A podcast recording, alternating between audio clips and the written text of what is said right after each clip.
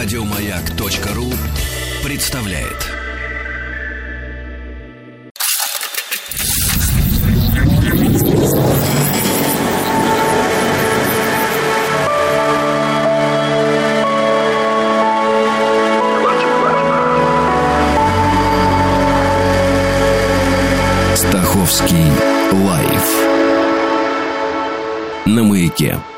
Роясь в литературных и литературоведческих источниках, обнаружил на днях прелюбопытнейшую статью.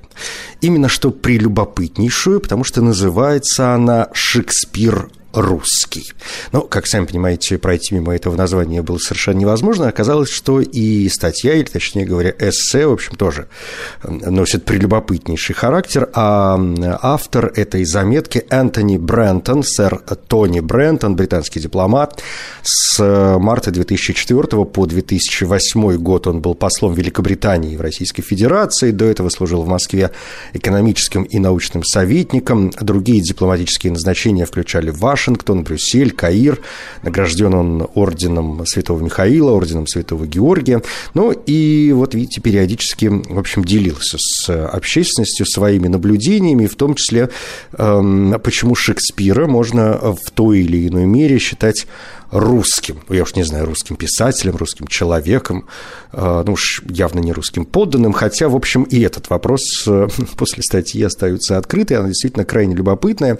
Я обнаружил ее в журнале «Вопросы литературы» в четвертом номере за 2007 год, и начинается эта заметка со слов, что у Шекспира в России особый статус – когда в перестроечные годы серьезная литература проиграла борьбу за читателя разного рода чтиву, на столиках в переходах метро осталось совсем немного знакомых имен. Пушкин, Булгаков, Набоков. И с ними рядом в глянцевых обложках, под которыми скрывались архаичные переводы XIX столетия – Почему? Может быть, чтобы не платить переводчикам. Шекспир. У нас действительно есть русский Шекспир, свой, укорененный, обрусевший, как писал Иван Тургенев в одной из лучших э, русских эпиграмм на переводчика Шекспира, перепер он нам Шекспира на язык родных э, осин. Хотя вот здесь я сделаю, пожалуй, паузу и замечу, что эм, это было связано с именем Николая Христофоровича Кетчера, русского писателя, переводчика XIX века, врача. Он перевел на русский язык прозой, прозой, заметьте, все пьесы Шекспира, и его переводы, отличавшиеся стремлением к точности, не всегда соответствовали представлениям о благозвучности и поэтичности.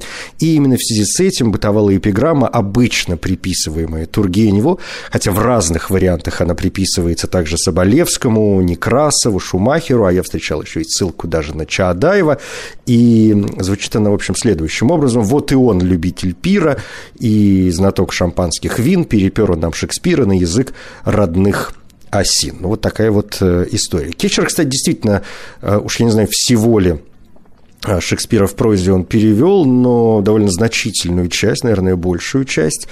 И для того, чтобы понимать, как это выглядит, ну, я не знаю, в качестве примера, ну что? Ну, Ромео и Джульетту, наверное, знают все, поэтому это будет наиболее э, показательный вариант. Значит, начинается, как известно, произведение с пролога, там хор, и вот как это звучит – в прекрасной Вероне, куда мы переносим нашу сцену, старая вражда двух равно знаменитых домов возбуждает новые смуты, и руки граждан обогряются кровью граждан.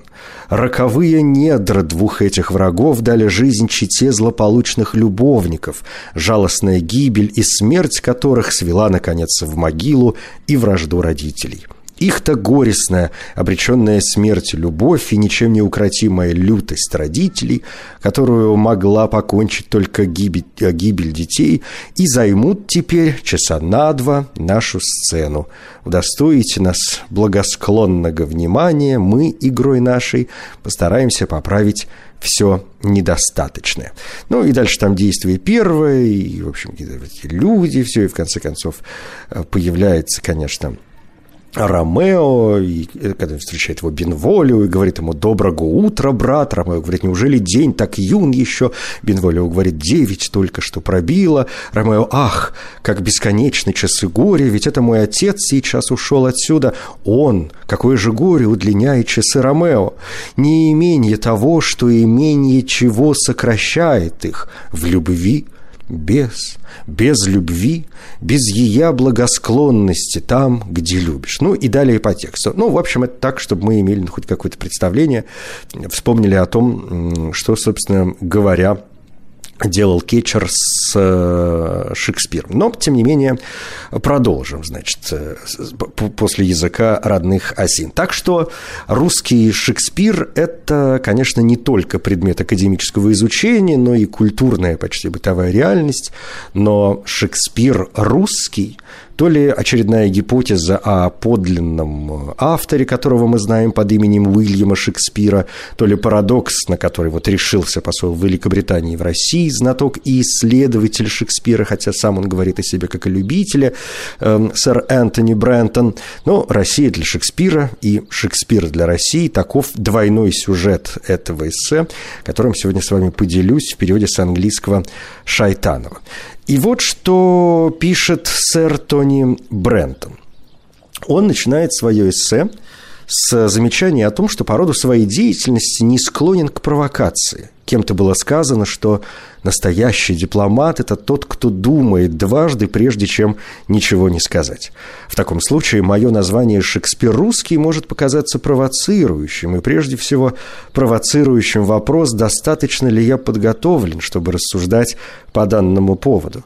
Что собственно, может предложить в качестве рассуждения о Шекспире британский посол, чье прямое занятие состоит в том, чтобы соотносить пропаганду всего британского с пониманием тонкостей национальной и международной политики. Пусть немного, но все-таки – Шекспир, разумеется, не нуждается в пропаганде, по крайней мере, на взгляд образованного англичанина. Величайший в мире драматург, которого играют чаще, чем Рассина во Франции и Шиллера в Германии. Создатель множества персонажей, известных во всем мире. Ромео и Джульетта, Фальстаф, Шейлок, Король Лир, Гамлет. Творец всем известных фраз «Чума на оба ваши дома», «Слова, слова, слова», «Быть или не быть», Пропагандировать Шекспира столь же немыслимо, как рекламировать солнечный свет. Но если пропагандистская составляющая моей профессии делу не поможет, то как насчет политики? 30 лет моей дипломатической карьеры я занимался тем, что следил за политическими событиями, давал советы политикам, пытался влиять на политические решения – и по своему опыту скажу, что не знаю драматурга, обладающего более ясным и проницательным видением политики, чем Шекспир.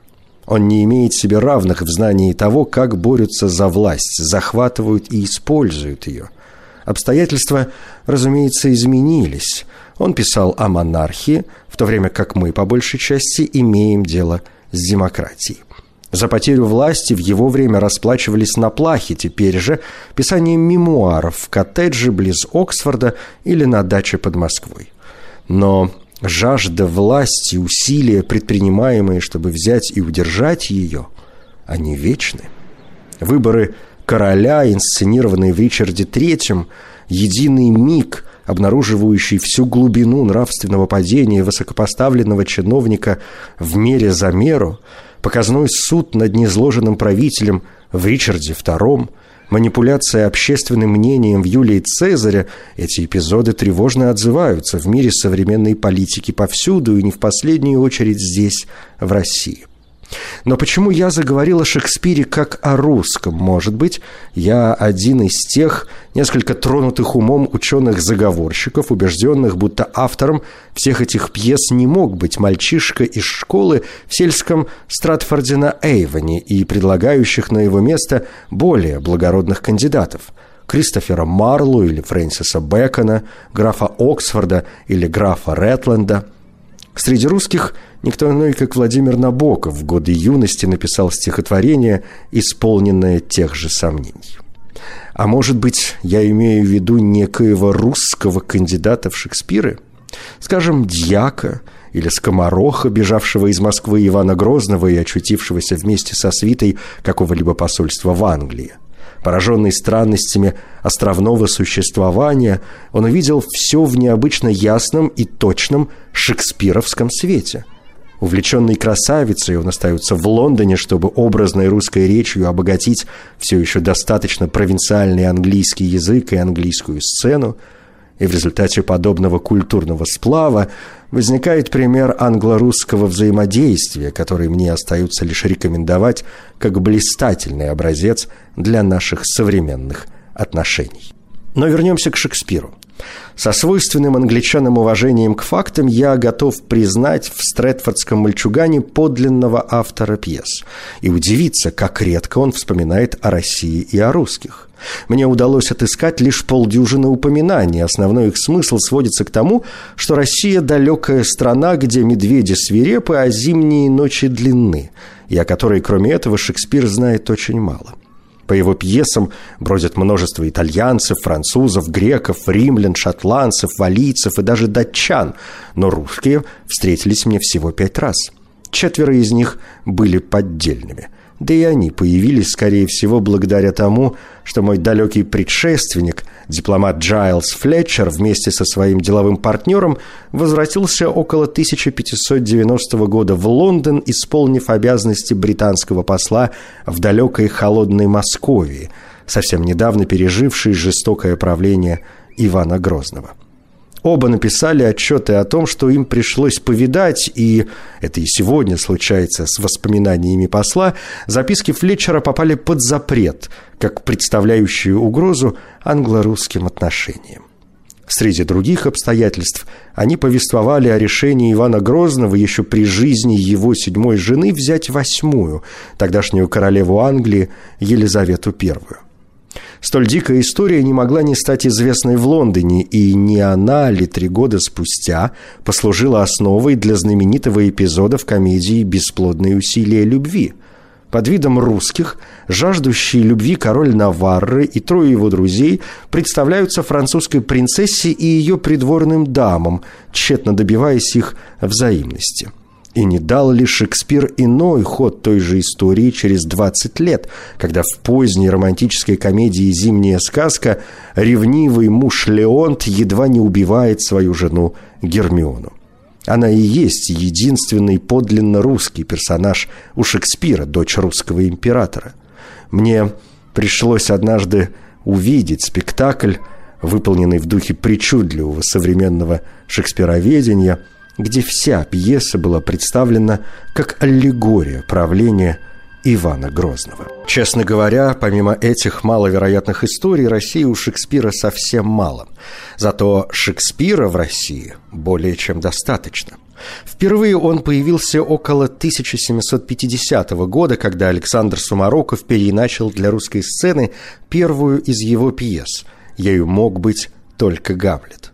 По версии Сумарокова, злодеем выступил Полоний. Разделавшись с отцом Гамлета, он собирался убить Гертруду и выдать свою дочь за короля Клавдия.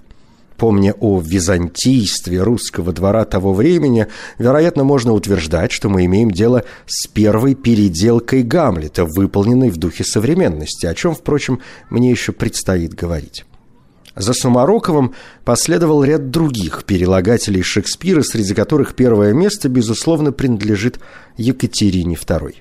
Свидетельством великолепного вкуса этой замечательной женщины может служить то, что для переделки она выбрала лучшего в мире драматурга, хотя, возможно, и не лучшие его пьесы – Тимон Афинский и Виндзорские насмешницы – во второй из них впервые явился русский фальстав, которого Екатерина сочла нужным привести в соответствие с ожиданиями русского зрителя. Вместо толстого, беспутного английского рыцаря, неизменно пользующегося нашей любовью, благородная публика Санкт-Петербурга увидела Полкадова, русского щеголя с французскими замашками – Хотя, будучи английским дипломатом, я должен приветствовать отсутствие на русской сцене этого персонажа, позорящего честь английского рыцарства, равно как и испытывать некое злорадное удовлетворение от того, что английские пороки заменены на французские, Однако не могу не сказать, что переписанный подобным образом текст оставляет вместо фальстафа зияющую брешь, которую, насколько я знаю, русской литературе еще предстоит заполнить. У вас, конечно, есть персонажи, не чуждые фальстафовским слабостям. Обломов с его ленью, Хлестаков с его хвостовством и увертками – но пока что приходится удивляться, что в такой многогранной культуре, как ваша, не нашлось никого равного Фальстафу, великому, трусливому, ненасытному, поражающему воображение. Последующие десятилетия принесли новые переделки Шекспира и, наконец, первые переводы.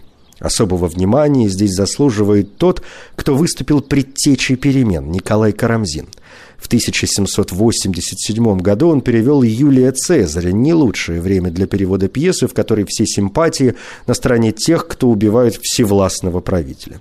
Через два года начнется французская революция, и в 1794 году императрица, к тому времени успевшая сильно поостыть к Шекспиру, приказывает сжечь карамзинский перевод – Этим открывается примечательная история запретов, которым в России в самые разные времена подвергались пьесы Шекспира. На пике самовластного правления Николая I были запрещены, кроме Юлия Цезаря, Ричард III, Цимбелин и даже комедия ошибок. В 1860 году, уже после смерти Николая I, Макбет был допущен в сильно урезанном виде – на Украине Шекспир трижды попадал под запретительные законы. И уже много позже, в 1941 году, недовольное замечание Сталина стало поводом не только снять спектакль «Гамлет» в Московском художественном театре, но на определенное время закрыть пьесе «Путь на сцену».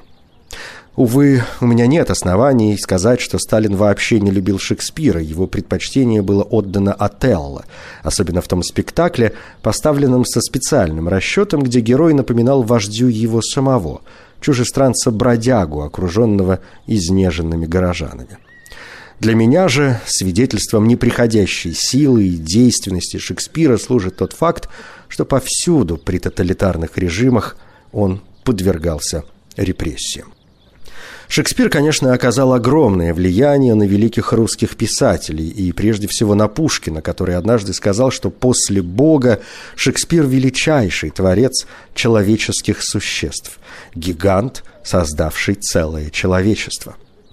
Не могу не удивиться тому, что именно Пушкин, этот завсегдатый светских гостиных и салонов Петербурга начала XIX столетия, создатель проникновенной лирики, обнаружил черты общности с Шекспиром, актером-самоучкой, писакой, обитателем шумного разгульного Лондона, каким он был в XVI веке.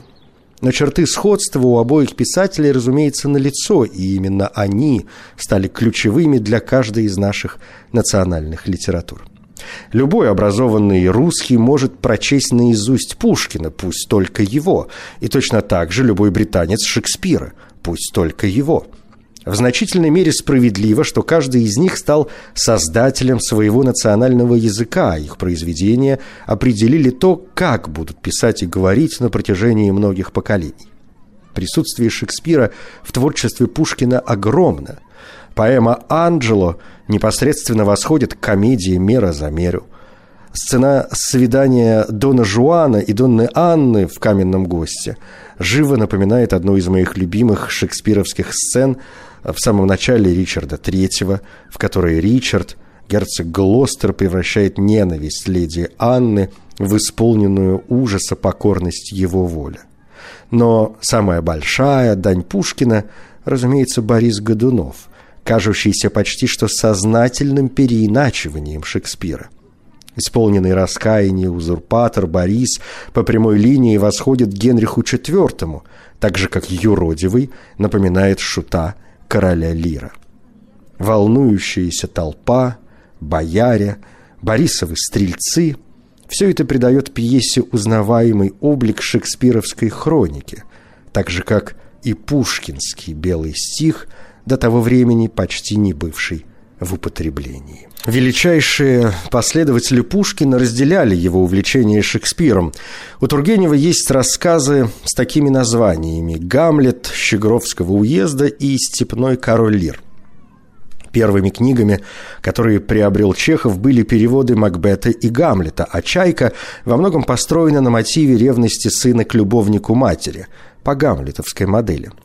Но писатель, о котором я думаю как об истинном наследнике Шекспира в России – Достоевский. Он называл Шекспира пророком, посланным Богом, и трудно не заметить в некоторых из персонажей Достоевского черт шекспировских героев, только утрированных или искаженных – я уже упоминал о своего рода бреши в русской литературе, отсутствии фальстафа. Если кому-то и удалось ее по-своему заполнить, то именно Достоевскому. Гротескно преданный самоуничижению и меланхолии пьяница Мармеладов представляется мне фальстафом, взятым в свое предельном или даже запредельном проявлении. Дуэт принца Хэлла и Фальстафа повторен только в более мрачной версии в исполнении Ставрогина и Лебяткина в «Бесах». И если я прав, один из тех персонажей у Достоевского, от которого по спине бегут мурашки, лицемерно из-под тишка манипулирующий людьми Фома Фомич Опискин, это село Степанчиково, кажется заново воплощенным Мальволио из «Двенадцатой ночи». Великое исключение из этого русского поклонения Шекспиру в XIX веке – Толстой.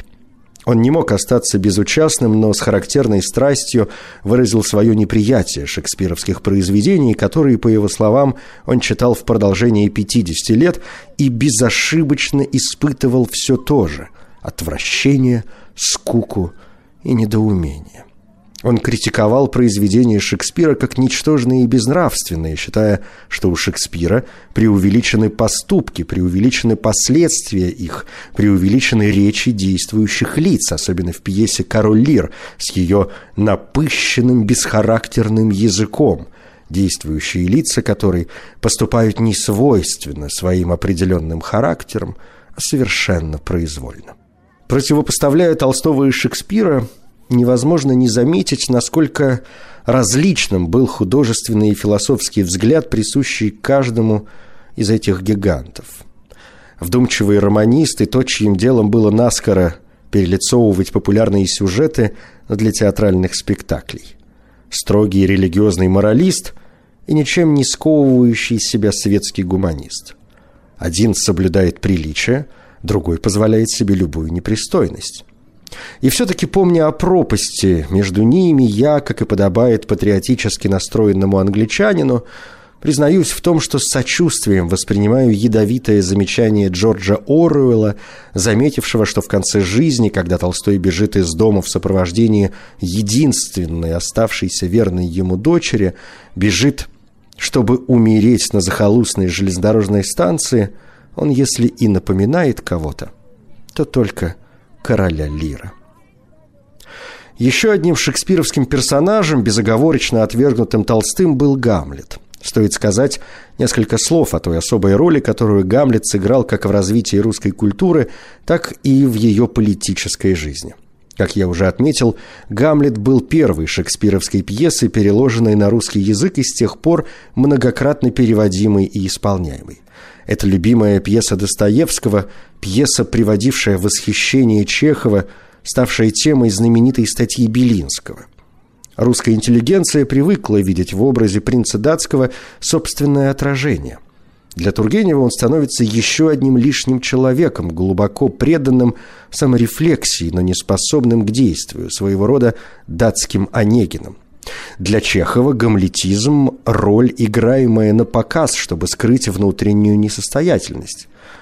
По мере того, как мы входим в 20 век, когда Сталин, как уже было сказано, изгнал Гамлета с подмостков художественного театра, целая плеяда поэтов – Пастернак, Цветаева, Ахматова – видят в Гамлете образ порядочного человека, вынужденного пролагать свой жизненный путь в условиях политической тирании – надо сказать, что на этот в целом угнетающий русский автопортрет приличного человека, оказавшегося не в силах спасти мир из-под власти негодяев, все-таки ложатся один-два светлых блика.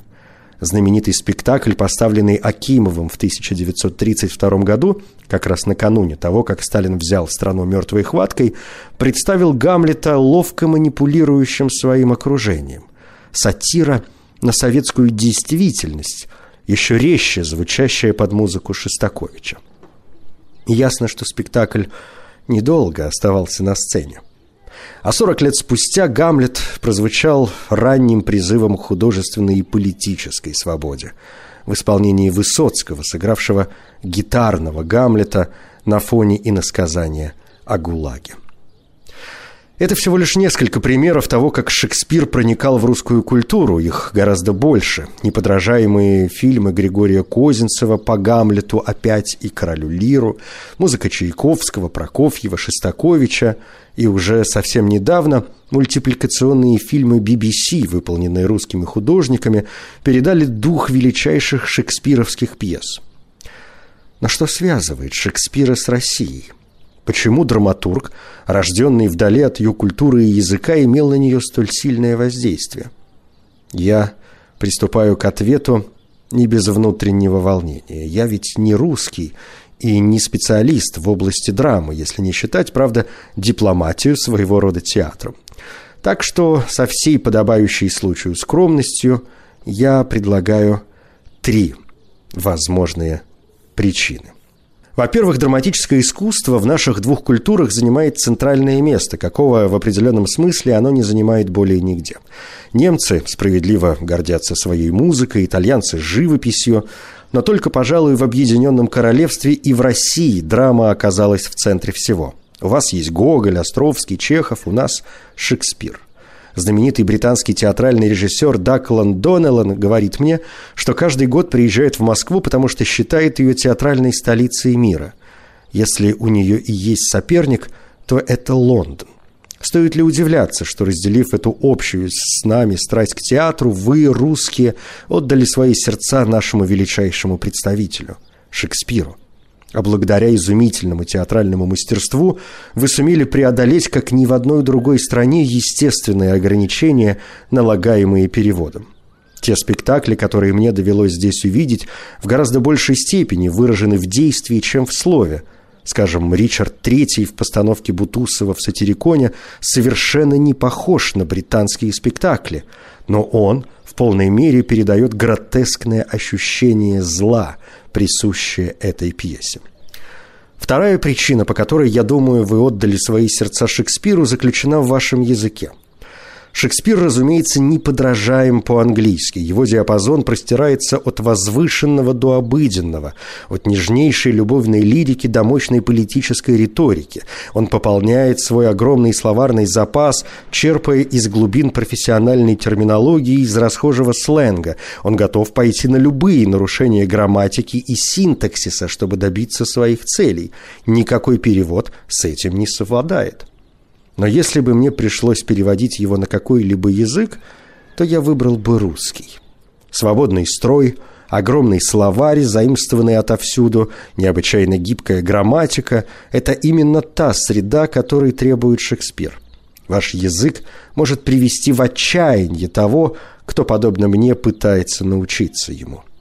Но для драматурга, знающего, как им пользоваться, его размах и масштаб – просто удивительно. Насколько лексически он богаче французского языка, куда более гибок, чем немецкий, и выразителен в звуке, чем итальянский. Вот почему Шекспиру так повезло с русскими переводчиками, в первую очередь, конечно, с Пастернаком. И теперь я перехожу к третьей причине и возвращаюсь к названию моего эссе «Шекспир русский». Скорее всего, Шекспир не был русским. В его пьесах русские персонажи практически неразличимы. И тем не менее, размах и силы его героев отзываются чем-то глубоко русским. Вы сами говорите о широкой русской душе. Российская история и жизнь богата людьми и ситуациями, которые, если и не были созданы Шекспиром, то могли бы быть. Какая великая любовь, какая Джульетта или Клеопатра может сравниться с княжной Марией Волконской, изнеженным порождением столичного Петербурга, которая последовала за своим мужем, осужденным декабристом, в ссылку и провела половину жизни в глубине Восточной Сибири.